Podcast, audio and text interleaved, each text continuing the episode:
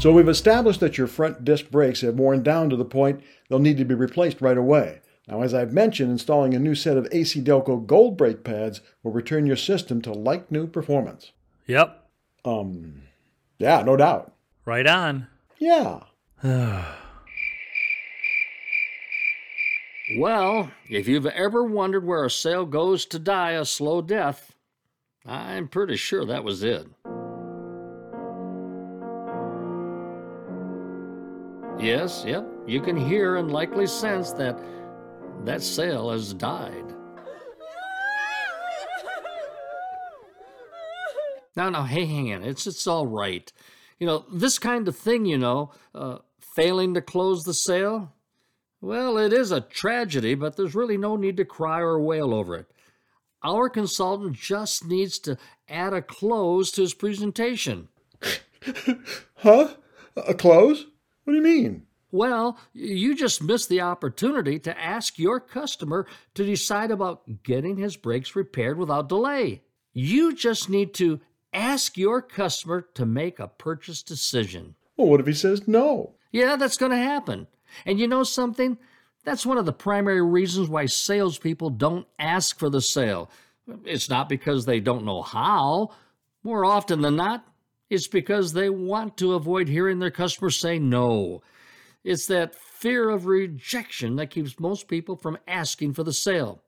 And frankly, all of this can change by learning and then practicing and utilizing different closing techniques. Tell me about every single one. Well, how about we start with the simplest one the question close? Now, once you've established the need for repair, and by the way, you did that really well, showing the customer the measurement on the multi point vehicle inspection form. And plus, you shared a picture taken by your tech and you contrasted that by showing your customer a new brake pad. I mean, and clearly, the pads need to be replaced. Well, after establishing the need, you mentioned also how that repair would restore the system to a like new condition. So you took that second step, which is to outline the benefits to the customer taking action.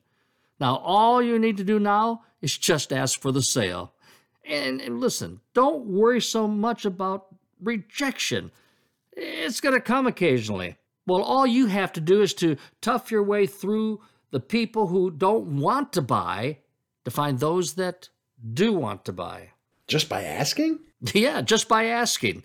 So come on, let's put it all together and, well, you asked me to act. So we've established that your front disc brakes have worn down to the point they'll need to be replaced right away. Now, installing a new set of ACDelco Gold pads will return your system to like new performance. Shall I have my technician start the repair? That's it, you got it. That was a question close. You ask your customer to take an action that is clearly needed and, well, has a defined associated benefit. And regardless of whether he says yes or no, you've done exactly what you need to do to get the best possible result. I can do that. Yeah, you can do that.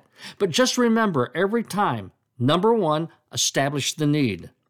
Number two, outline the benefits. And then finally, number three, Ask for the sale. you got it, absolutely. Ask for the sale. Ask for the sale every single time. And you know, the easiest way to start that is with a simple question close. Now, I want you to try that for a while. And then later, I'm going to introduce you to a few more ways to close the sale that, well, frankly, are even more effective. You're on.